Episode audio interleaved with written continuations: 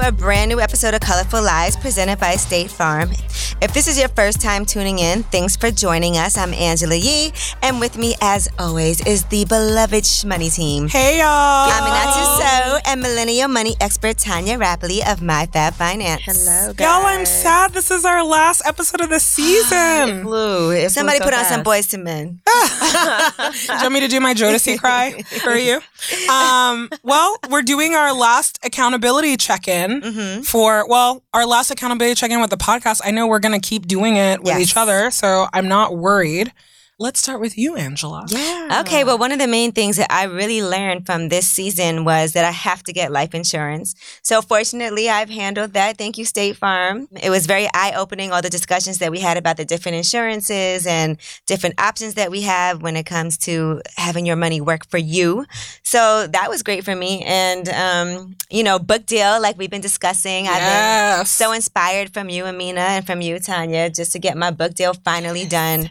I mean, ever since I was in kindergarten, I knew I was going to be a writer. So, Yeah. you know, that's so exciting. a thousand years later, it's probably time to get started. I can't wait to read I it. can't wait. It's going to be awesome. And you encourage so many people to read books by running the book club and mm-hmm. all Yeah, of the your stuff. book You know, you're a good. You're a good literary citizen. So when you have a book out, we are going to do the same thing for you. Absolutely. okay, y'all gonna be in my tell all. No, I'm kidding. It's not. I'm kidding. You're just gonna tell them how awesome we are. I mean, She's gonna be like these girls every week talking about money. Broke uh, AF. no, authentically awesome. we are awesome. Um, Tonya Rapley, millennial money expert. Yeah. Tell so yeah. Um, well, my goal was to get the will done, and so me and my husband, we are protected. We do have a will and living will and testament, and so you know that's covered for when baby J arrives and everything, and just Be Fab Be- Finance. yeah, like we're just we're we. It's good to feel covered. Um, and then you know continuing to pay off my debt. Since we've done this podcast, I know I paid off at least like ten thousand dollars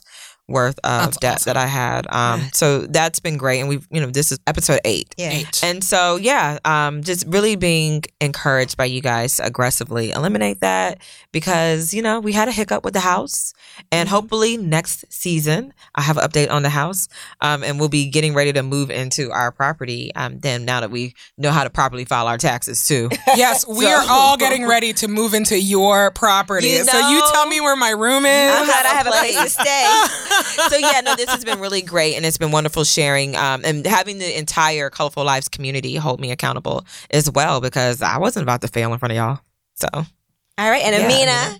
Well, um, you're right. Having to do this podcast for all summer has made me so self-aware of the things that I set out to do. I love And- it. I love that we were running and I know. Listen, I like uh when we started this podcast, I did not even own running shoes, and now I own running shoes, and I have gone running You're more than running. once. Yes. So uh, that's exciting. I got pre-approved for a home loan, so I know exactly how much house I can buy. yes, And the thing about doing that process that was good, you actually, the both of you had the best advice because remember how I was like, I'm not ready to buy a house for years, so I don't want to do it.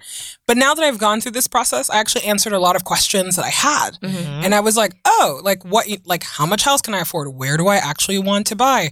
How do you get into that mentality of looking at different kinds of places? Mm-hmm. And, um, you know, and it also means that like once I actually do buy a home, I'm not going to be starting from scratch. I already know this stuff. So it just, it felt great to like to start and then say, this is not for me right now.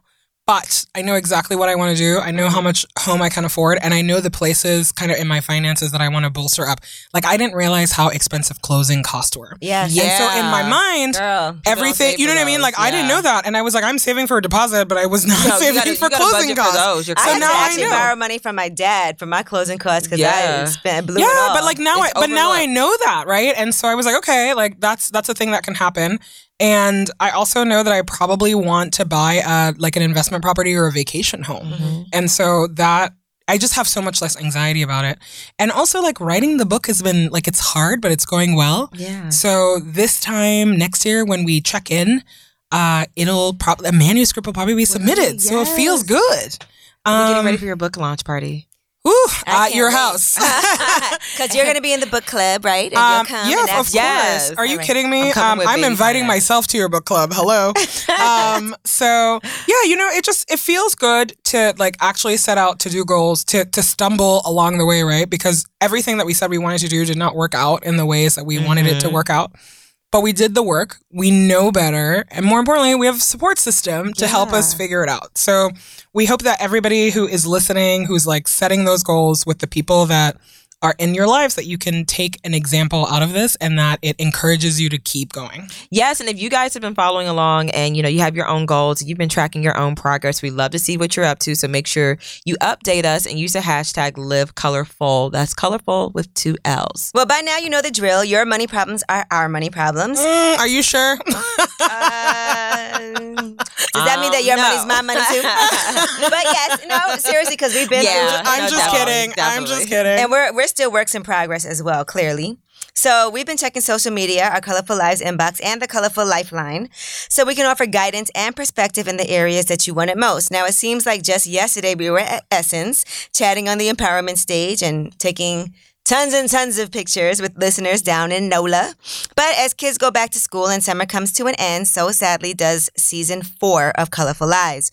But you know, we can't leave you empty handed. So, this episode, we're going to run through as many questions as possible and try and cover as many money saving tips and tricks as we can. And later in the episode, we're going to chat with Angela Benton. I love Angela's, the mm-hmm. CEO and founder of the New Me Accelerator.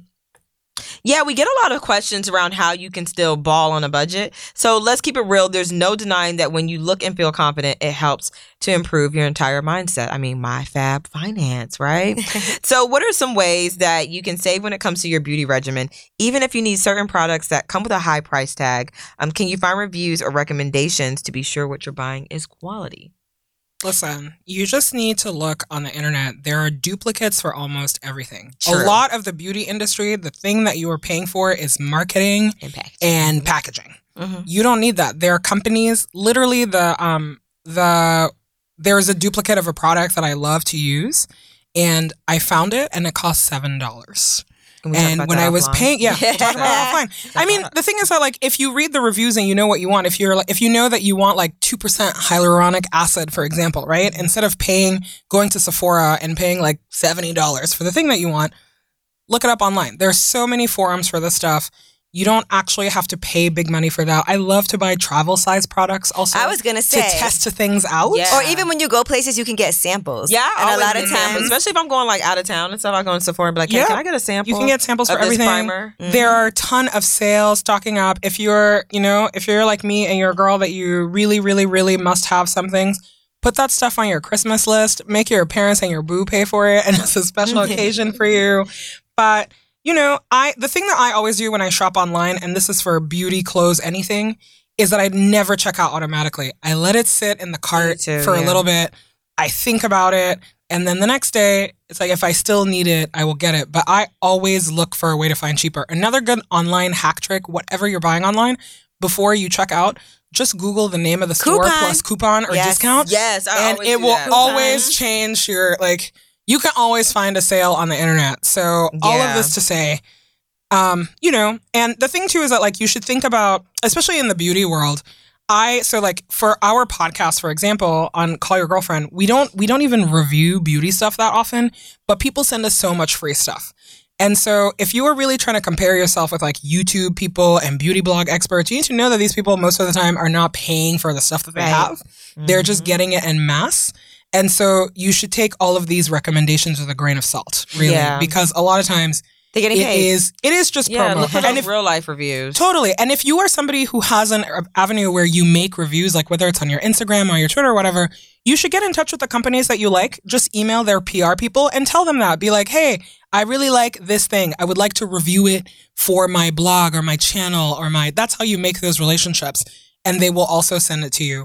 But um, you can look good without having to pay a zillion dollars for something. And also, as you age in your career and you start making more money, the products in your in your bathroom can also start reflecting that. So like, start small. You don't need to keep up with anybody, and then you know, like get it together. And expensive doesn't always mean better too. There's a lot of products that I absolutely love that act, work very well for me. Like I do use witch hazel, and that's a Mhm. really inexpensive Yeah. product that you can use. And I also sometimes love to just use like baby lotion or cocoa butter or things that are inexpensive.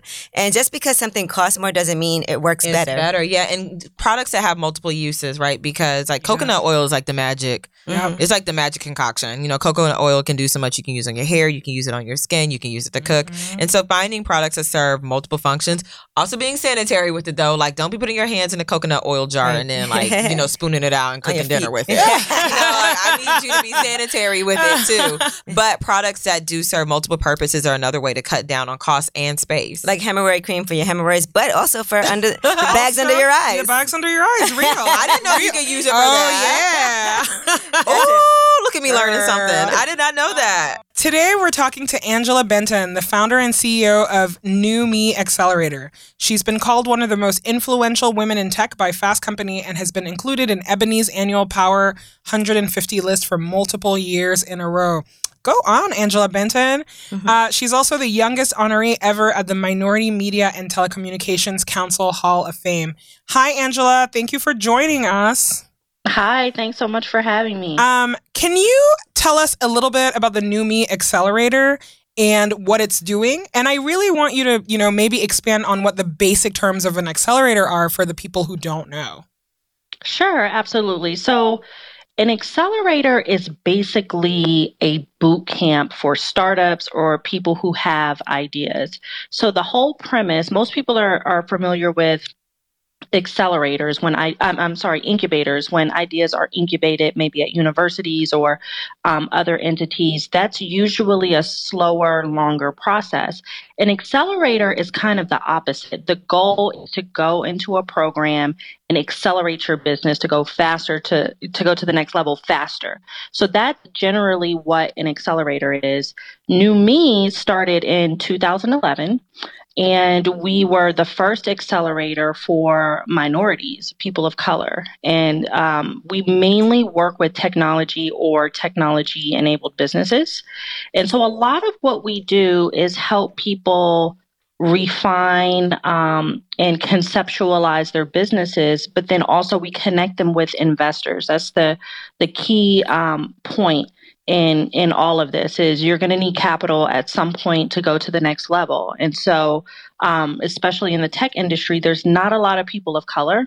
So we're kind of you know on on the outside of those networks where there's a lot of capital flowing through them. So my job at the accelerator is one to help the entrepreneurs and then two to have a healthy investor network so i can make connections at the right time um, and since we launched we've helped people of color raise a little over $43 million so wow, far amazing. That's amazing. thank you Angela, can you tell us about the path that took you to Silicon Valley and your personal money journey?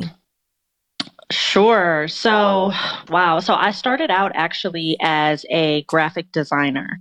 And um, I was laying out magazines, and this was around kind of the dot com boom or or um, bust, depending on how you look at it. But there was a lot of activity going on during this time, and I didn't know how to code, but I saw that there was a lot of money to be made, and I wanted to freelance and get other jobs on the side. So I ended up teaching myself how to code and I started to build websites. And from there, um, I was able to basically include the websites that I design in my portfolio and get other jobs in technology. And so from there, I worked at a lot of different tech companies, um, some of them which are owned by uh, a company called IAC. It's a publicly trading traded company.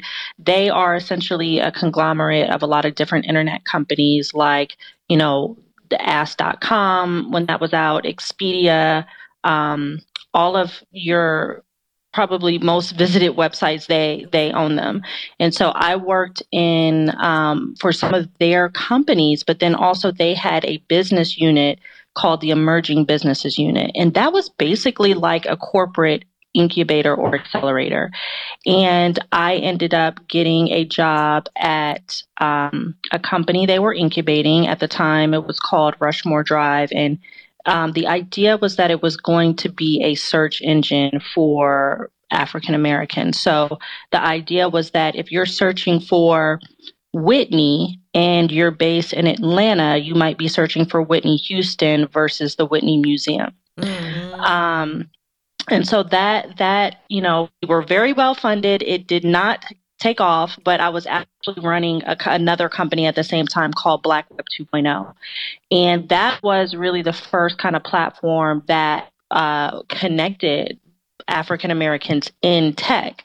And essentially it was a blog. We wrote a lot about, you know, different tech news, but there wasn't a lot of tech news at the time especially around African Americans. So a lot of times we had to make the news. Like it was actual reporting that we were doing and, you know, finding out different stuff and um, research.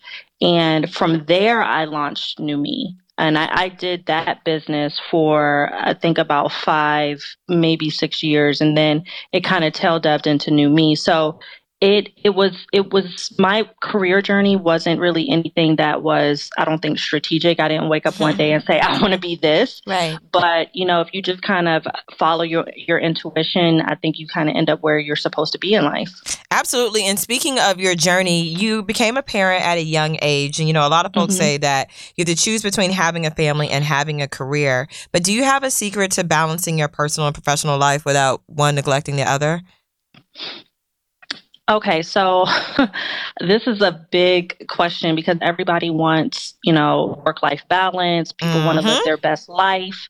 It's a lot of people on the internet living their best life right now, but living but not living. Like, like, like, are you? exactly. So, you know, my whole thing is, I just I don't know if it's possible to have it all at the same time. Mm. You know what I mean? And my life has never been set up that way. So, yeah, I had my oldest daughter when I was 16 and it was a lot of hard work and I had a lot of sacrifices, you know, that I had to make during that time and also self-discovery, but I didn't do a lot of the stuff that people were doing in college at the time. You know what I mean? I, I had a family, I had a daughter I had to take care of. I got married um, you know, really young and so um, I wasn't really living my best life then, but I was definitely putting, you know, in, in the work.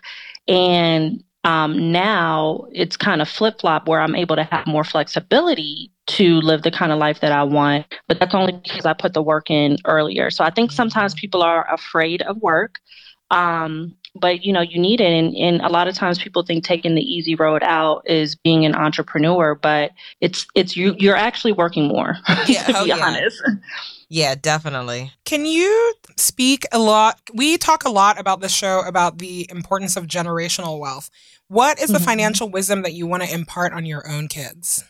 Wow. Um, there, there's this meme going around on the internet where it says you need seven streams of income, mm-hmm. um, but people people don't realize you got to master one. Very first. true. Yeah, yeah. don't want to be a jack of all trades. Can you can you say that louder for the people in the yes. back?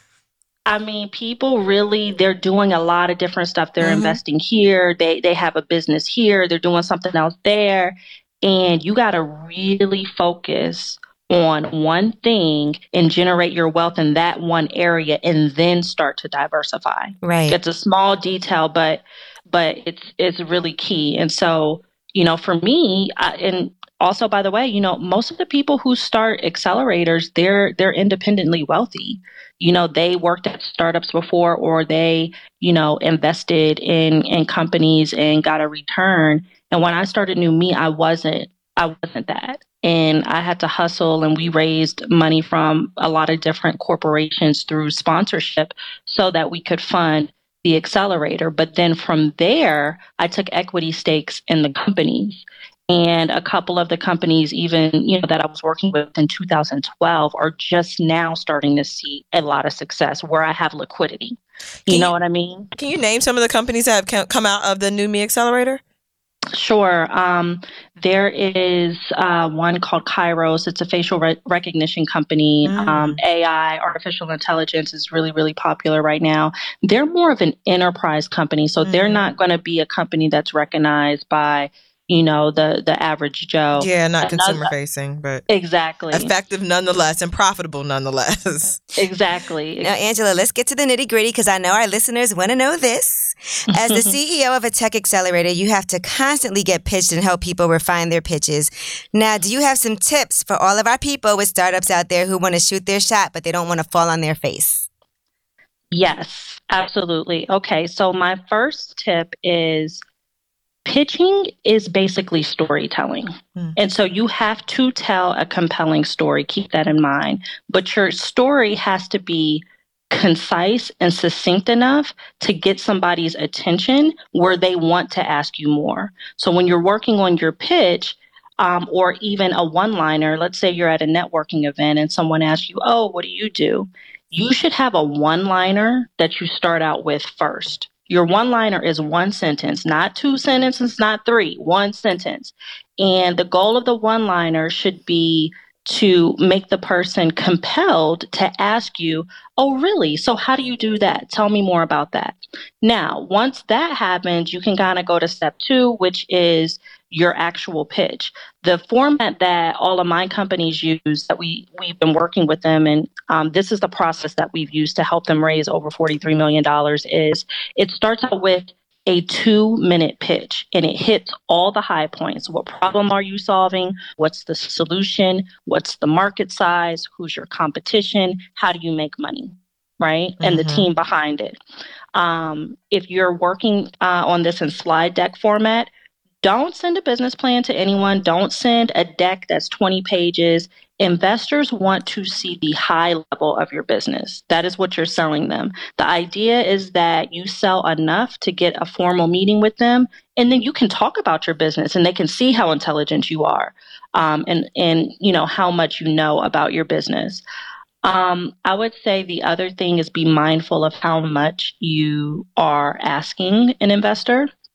And also, sometimes your pitch is not necessarily for an investor. It might be for a co founder or a partner. But if it is for an investor, um, you have to really know exactly how much you want to raise. And a lot of people might um, hear this and say, okay, I- don't need to ask for too much money. But the thing is, if you ask for too little money, Mm. seem not credible, right? It seems like she or he is not really going to be able to accomplish this with $50,000. So, in cases like that, you're either talking to the wrong investor or you have the wrong amount. And all of the companies that I work with in the accelerator, I have them ask for at least a million dollars at the end.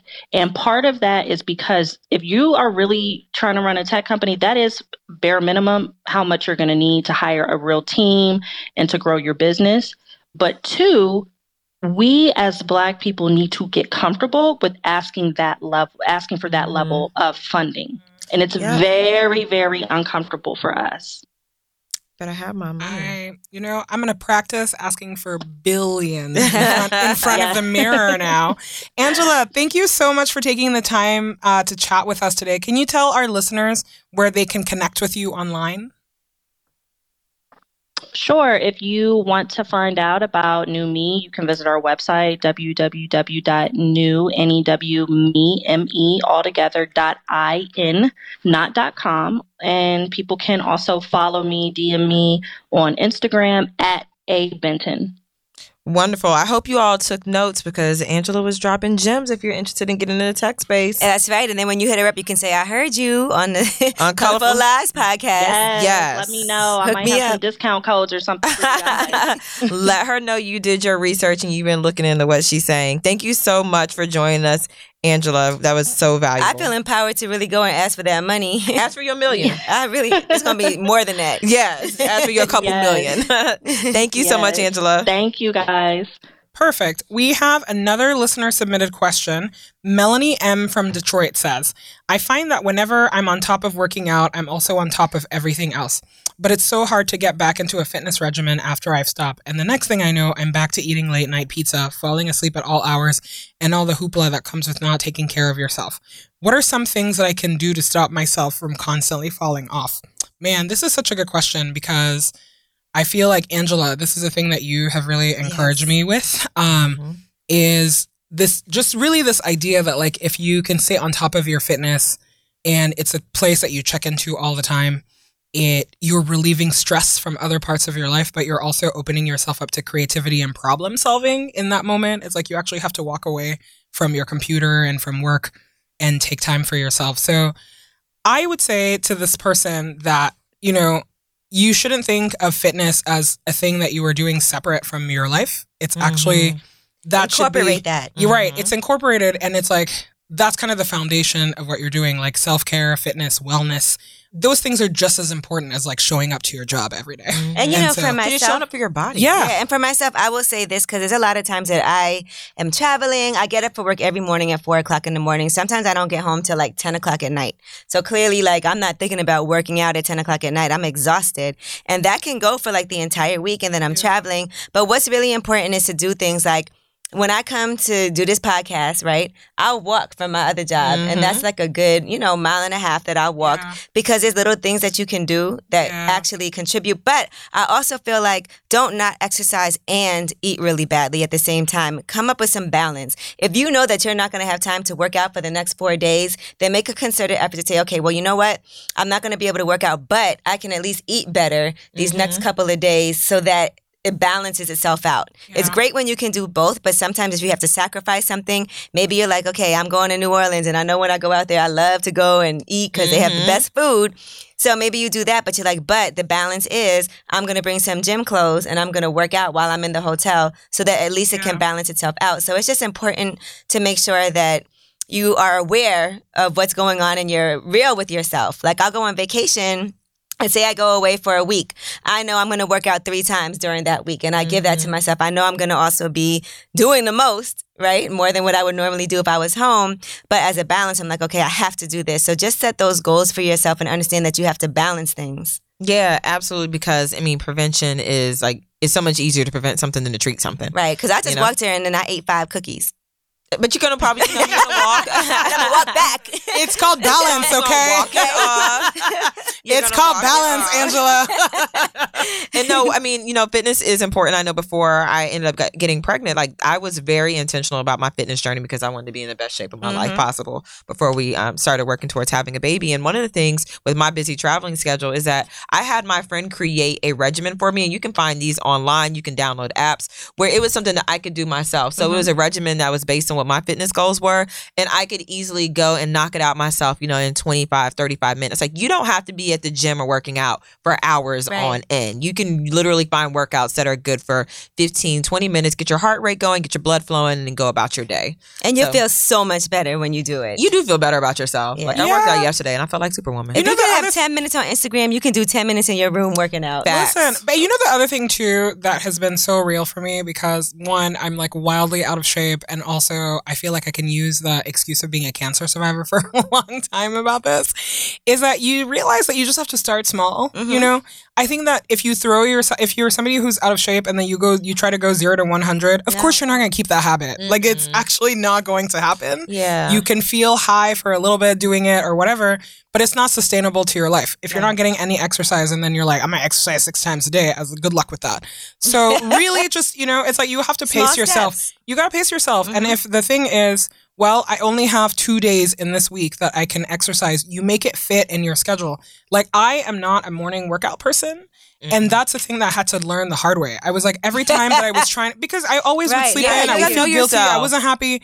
And I was like, well, if I make time for it at the end of the day, it actually gets done every day I'm a- now. I'm an afternoon because workout you know person. you just you just have to be honest with yourself, and you have to realize that like the people who have the fitness level that you want, it didn't also come to them easily. They had to start Mm-hmm. somewhere. So all it is is like it's saying that it's like start once a week, starts once a day, build up to where you want to build into. And get yourself a buddy, like a workout buddy that you actually, how we do our accountability check ins, right? Like I would take classes with one of my friends and it would be like, um, I'm going, you got to come too. Or I'd be like, come on, we're going to go to the park because it's a great way to encourage each other. Even when you don't feel like doing something, when you have somebody that's like, come on, let's go to the park and do a quick jog, you know, you're like, Ugh, all right. But you feel obligated now because you made an appointment to do something. Absolutely. Absolutely. Here is another hot button listener submitted question for you. Daniela in Chicago asked. There's this really amazing woman in my office, but she insists on wearing velvet thigh high boots and short skirts nearly all year round. I have a vel- I have velvet thigh high boots. I just want to throw that out there. and um, velvet thigh high boots and short skirts nearly all year round, and we work in a corporate office. She's really nice and smart, and I don't know how to tell her that her attire is not really office appropriate without sounding judgy. How can I let her know that her office outfits are not kosher?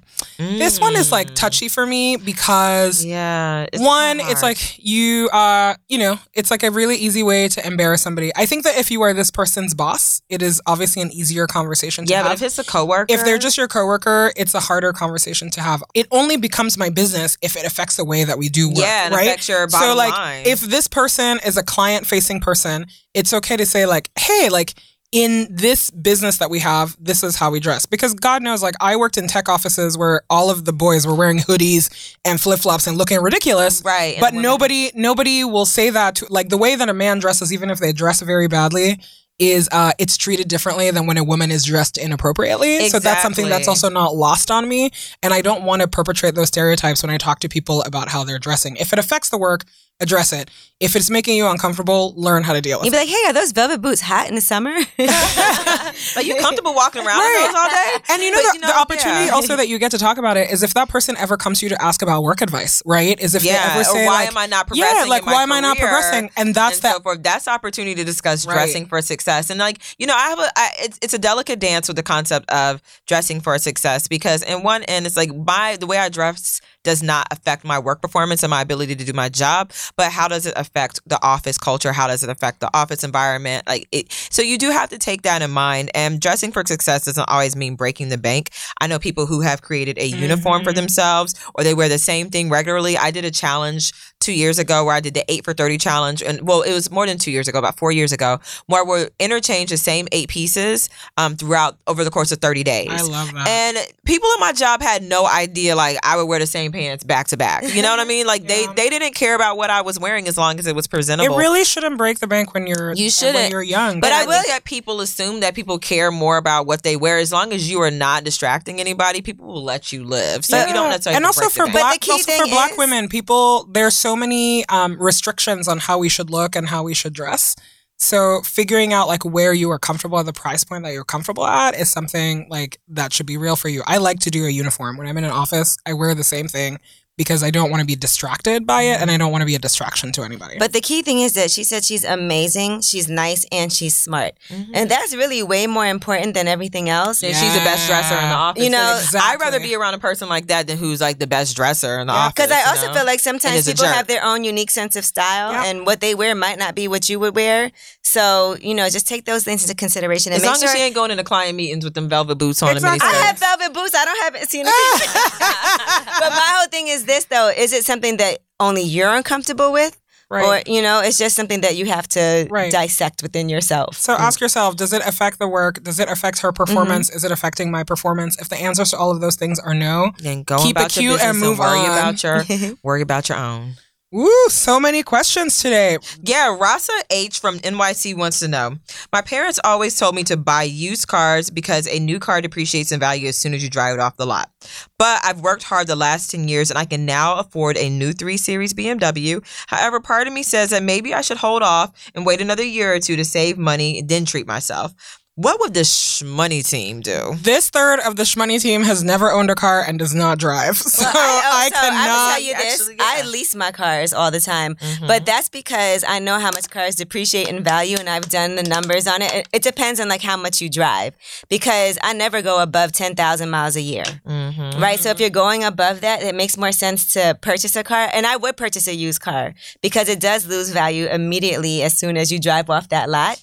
So I I think I would treat myself if I had it like that. If I had like, you know, just a surplus of money. But the fact that you're saying you want to save up another year or 2 means that Mhm. it's probably not a wise investment because it's not an investment for you to make right now. Now, leasing cars to me is easy easier because the payments are a lot smaller every single Mhm. month. And the amount that I spend leasing after three years is, you know, probably less than what the car would have depreciated in value anyway. Yeah. So it works for me because I like to get new cars. It's just knowing your own habits. Are you going to keep this car for 10, 15 years? Then it makes sense to buy it, but I would still buy it used. It's a better investment.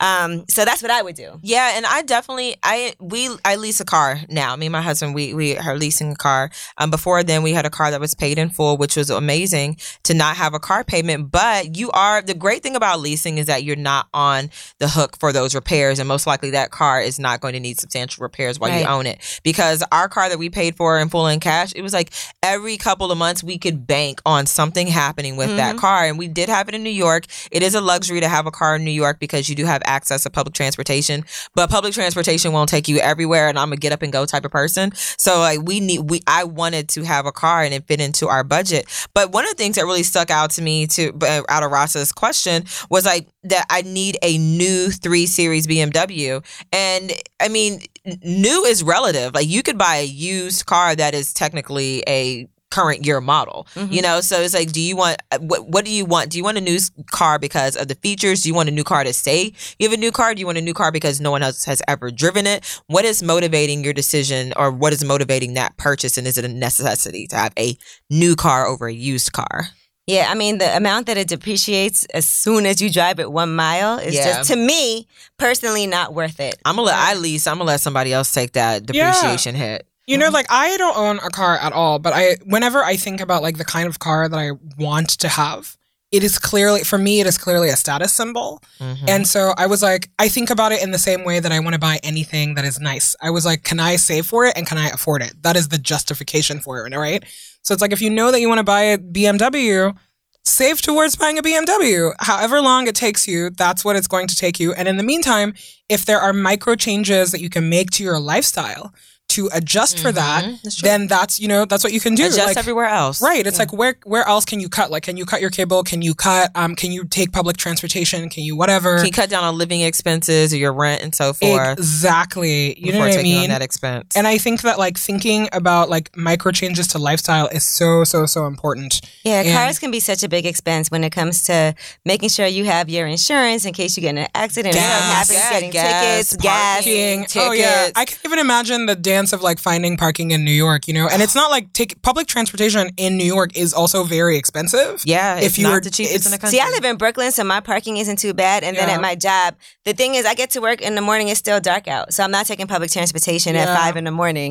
So I drive to work every single morning. And so, Yeah. and you know, my job pays for my parking.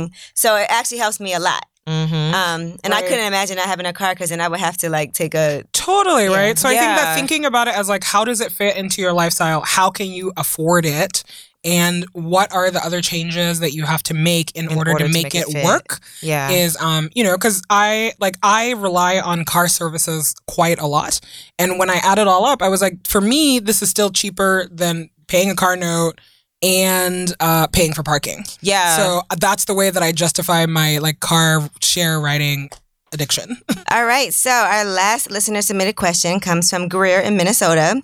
I've done a few career pivots in my life, and I often find I X myself out of situations because of self-defeating tactics, like assuming people don't like me, etc. I really want to change. But all the Googling in the world doesn't seem to make any difference.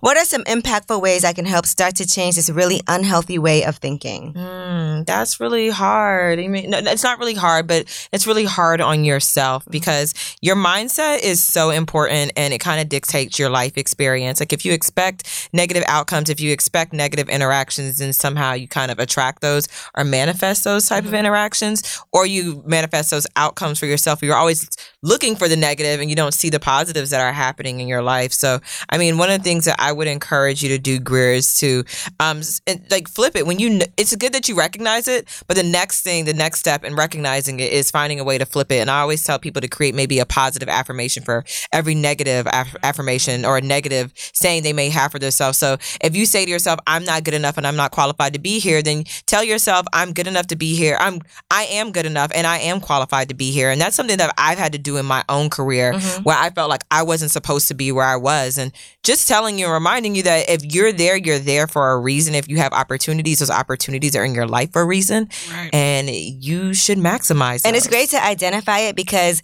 I realize, like, for myself, I do positive affirmations all throughout the day from the second I wake up in the morning. Now, I wake up in the morning and instead of saying, wow, it's 4 a.m., I'm so tired, I hate this, I can't believe I have to get up, I say, it's 4 a.m., I'm excited to get out in the world and uh, go to work because I know something incredible is going to happen today. Yes. And that really is just like like just that mindset with everything that you do. Because at the end of the day, right, if you try to get something, and it doesn't work out the way that you want, then there's another plan for you. And it's not time to give up and say, oh my God, I'm a loser. It's time for you to say, okay, let me readjust and figure out how can I make this happen. I'm all about finding solutions. So you just have to find that solution and find out what it is that you have to do uh, to make your life happen the way that you want it to. And don't be self defeatist. There's a lot of people that I'm around that are like that, that have a negative view on things and something doesn't work out or they talk themselves out of things. They're like, this is never going to work. This will never happen. Don't use the word never. Yeah, watch That's your, one thing. your words Don't use the word never. Right. Just figure out how can I make this happen. like I really want to echo the things that you guys are saying too about just language and the way that you talk about yourself because here's the deal if you are not gentle with yourself nobody's going to be gentle with you Yeah, you can't mm-hmm. expect, And and, you so can't expect others to be you, gentle yeah, with you if you're you not really gentle need with to yourself think about and them. you need to like you need to look in the mirror every morning and figure out a way to love the person that is there because the world is a you know the world is a really really harsh place and also knowing that if you have this kind of negative self-talk and you're an entrepreneur it also like turns a lot of people from working with you because Mm-hmm. a lot of times they're suffering from the exact same self-doubts that you are Yeah. but the fact that you're vocalizing it that way makes it harder on any on everybody. So, you know, Yeah. like find like talk to your therapist about it. If you have an accountability group, talk to your accountability group about it and tell them like, "Hi, I'm struggling with the things that I do." And the last thing that I'm going to say is keep a journal. Keep a journal of everything that you do because there are days when I'm like, I haven't accomplished anything. And I felt that way probably the last 8 months that, you know, like after sickness where I was like, I didn't do anything. And then you look at mm-hmm. it on paper and it's not true. You're like, wow. It's no, actually yeah. not true. You do a lot. And Yeah. so remembering that and quantifying it and qualifying it in a way that is deeply not personal to how you feel about yourself is also a way to to move with that positive mindset. And I would say two things that have helped me is um like whenever I'm feeling down or feeling unaccomplished or like I'm you know not happy with my current successes, it is reading my bio, like reading my bio or creating No, a bio. really Like, when you read- yeah, you read your bio, you're like, You're yo, that was that? me. I Mhm. did that. And if you've never created a bio, I highly encourage you to sit down and just write down all of your accomplishments and write them out, and you will be really amazed at the person that you are. But also, uh, surrounding myself with people who are not only successful, but people who are positive Yeah. because people who are positive are you know they're they're contagious and they you sometimes just being around them you know you begin to embody those characteristics or those beliefs even if it's only temporary it takes you out of that negative place And if somebody's And, making you feel yeah. bad in your life, get rid of them. Yes, you they- if you have people who are jealous of you at work, that happens all the time in entrepreneurship. You don't need those people they're to know not about that's your life. not your they're tribe not your friend. If they're your not friends- motivators If your friends make you feel bad, they're also not your friends. If the people that you're dating make you feel bad, love doesn't have to be hard. Friendship doesn't have to be hard. no it's and there to make working your with life people better doesn't have to be hard either. So, um, you know, be like talk to your talk to your community about it, and we hope that you find um, that you really find a way to work through it. yeah, good luck. We're cheering for you. We know it's a journey, but And we've all got been this. through it, by the yep, way. and we Woo. still go through it. And Right. so we're not saying this from people as people who are like, you know, get it together. We're saying we know you can get it together. We know that you are pow- capable because it's something that we've all dealt with as well. So we save the very best for last. For our final accountability check in, let's go around the room and say all our plans for our financial futures and something that we learned this season. I have one big, big, big, big, big one. and I haven't said this out loud yet. But, you know, I always talk about how I hate being, uh, well, not in debt, but I hate owing money. And I do have this mortgage on my home. And I have decided that I want to pay that off within the next three years. I want to pay off my mortgage within the next three years, which is a huge, huge, huge thing. But I'm putting it out there because that's what I want to do. I mean, I have um, a couple of homes. I have three homes in Detroit that I have no mortgages on because I bought those outright. But what I really want to do is my house in Brooklyn. I want to pay that off in three years because I don't like having to pay a mortgage every single month. Mhm, absolutely. Big goal. No, so that's it. I know it's a goal. huge goal, but I know I can make it happen. Um, I would say that my goal. So I have a business, a professional goal, and a personal goal. Um, personal goal is just to you know have a successful labor and to be a responsible parent and to parent this child. Um, and, and facilitate the growth of this child to be the person that they are meant to be and not who I think they should be. So that's really important for me as I enter my mommy journey over the next couple, well, over the rest of my life. but as I step into that role over the next year, and then my professional goal is I want my business to be a million dollar business. And so really doing the work and putting the people around me so that my Fab Finance and my related properties are grossing a million dollars annually. Love it. Wow. Um, Amina. Listen, I just want to buy my Fab Finance. So You know what? We can talk. We Let's can talk. Let's talk. For a couple million, you achieve your goal, and she'll achieve Right. her goal. I, yeah, no, my um my financial goal is that I would like to bring in seven figures into all of the multiple income streams that I'm doing because one, it you know feels like a big round number that I'm, that I'm happy about, but also I think that as I think of like the business of Amina Inc. and what I want to do, like doing that will give me the freedom to really to pare down and to build up other things that I want to do.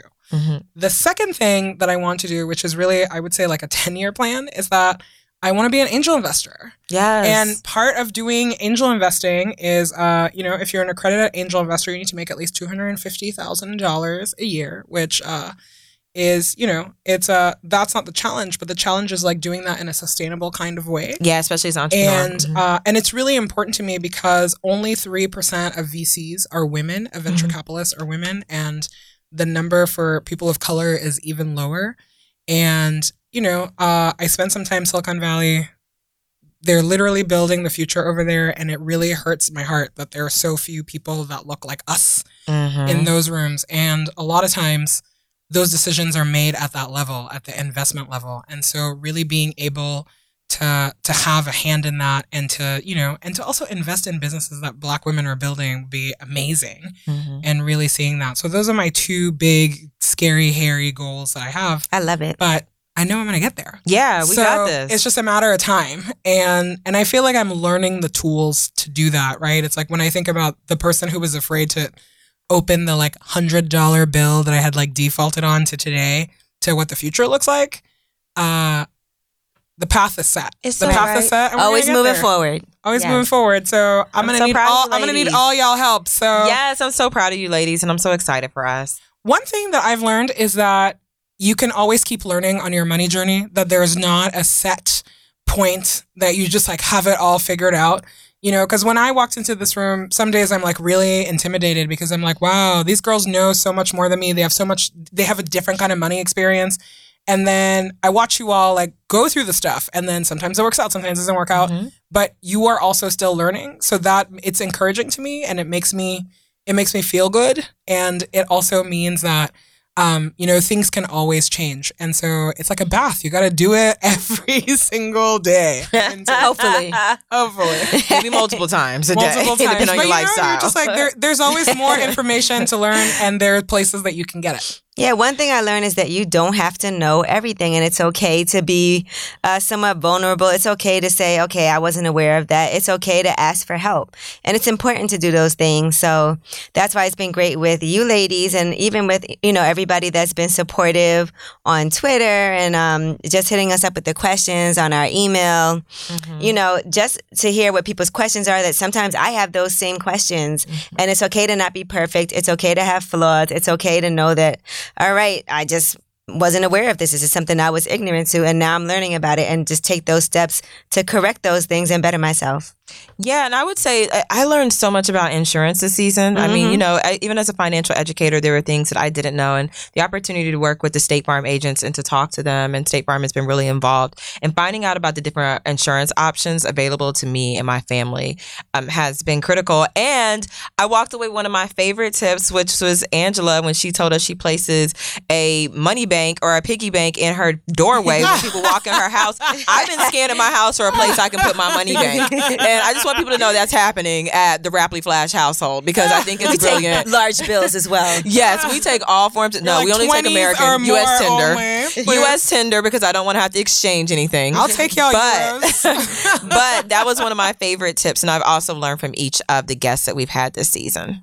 Please stay tuned on social media for information on the Women Let's Win event series, which will take place in Chicago, Atlanta, and Charlotte this October. State Farm is throwing a vision board party, and you're invited. Each event will feature networking, free cocktails, a financial panel featuring a celebrity guest, group vision boarding, and a meet and greet. You might even see us there. You better see us there and keep the conversation going on social media using that hashtag, hashtag live colorful with those two L's at the end of colorful. Let us know how you're using what you've learned on the show to live your most colorful life. You know, we love doing this podcast and being able to give you all these gems for free each week. So please, if you got something out of these last eight episodes, make sure you leave a comment on SoundCloud or on social media. Or better yet, pay it forward by telling a friend or a family member because as we learned from State Farm agent Victoria, who we also interviewed this season, the best compliment that you can give us is a referral. So please share this podcast with everyone that you know and love. Thanks to everybody who's been a part of this season of Colorful Lives. Thank you to State Farm for hosting us. Thank you to all of the wonderful guests that we have had all season long. We learned so much from you. And thank you to everybody who's been listening and chiming in. We appreciate you guys the most out of everything. Yes, and thank you to everyone who came out to see us at Essence Fest. That was amazing. It really has been a great season. And don't be afraid to use filters on those pictures if we look a little tired. I did not look tired, so feel free to no filter. Stay ready. Stay ready all the time. And uh, yeah, and thank you to the team at Loudspeaker Network for everything that you do for us. yes, thank you, Matt, our producer, for just holding us down and bringing in us the Big. Baller Brand t-shirt. And Dwayne. And Dwayne. And Dwayne. Dwayne. Bye, Shmoney team. See you next season. See you guys next season. Well, I'll see y'all like in a week or so, probably. But Colorful Lives, presented by State Farm, is a Loudspeakers Studios production. Our executive producers are Matt Raz and Chris Murrow. The show is engineered and edited by Dwayne Crawford. For more information on Colorful Lives and other Loudspeakers podcasts, follow at LSN Podcast on Twitter or Loudspeakers Network on Instagram. Shmoney team out.